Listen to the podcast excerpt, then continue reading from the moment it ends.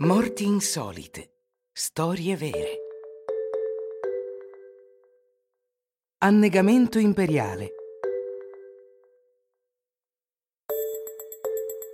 Probabilmente sapete che non è consigliabile nuotare con le scarpe né con i vestiti addosso. Anche quando fa molto caldo e la minima pozzanghera scatena una voglia irrefrenabile di nuotare.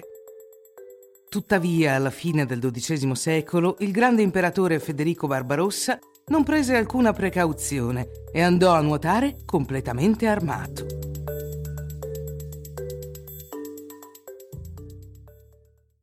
Dopo la battaglia di Hattin e l'assedio di Gerusalemme, gran parte dei territori degli stati latini orientali erano nelle mani del sultano Saladino.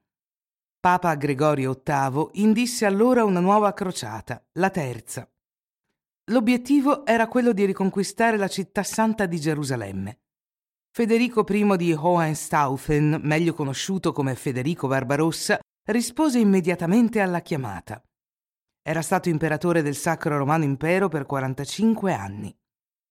Lascia il suo vasto impero alle cure di suo figlio Enrico VI e prende la croce nella cattedrale di San Martino a Magonza.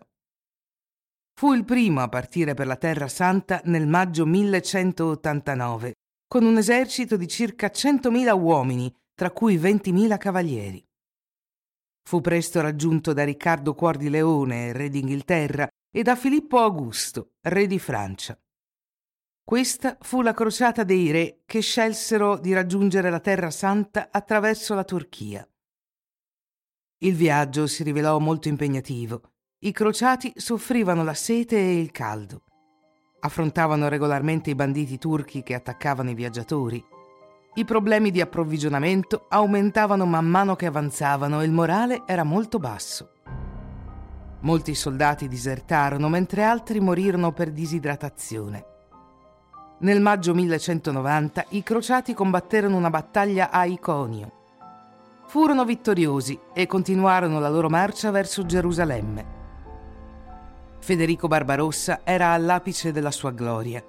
Aveva appena vinto due battaglie contro i musulmani e aveva un appuntamento con il sultano Saladino, che aveva sfidato a duello. Prima di partire per la crociata, gli aveva inviato una lettera chiedendogli di restituire la città santa ai cristiani. Lo sfida. 10 giugno 1190. Fa più caldo che mai. L'esercito imperiale avanza lentamente sotto un sole implacabile. Mentre attraversa il fiume Salef, l'imperatore decide di fare un bagno per rinfrescarsi. La sua impazienza è tale che non si toglie l'armatura, tabarro, gambali, elmo, scarpe.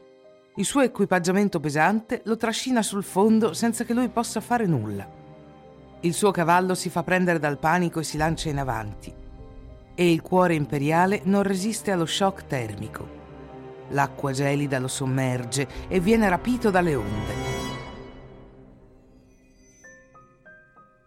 Il potente Barbarossa, vittorioso in terribili battaglie e ammirato per il suo coraggio in guerra, annega. Ancora una volta la natura si dimostra più potente dell'uomo più potente.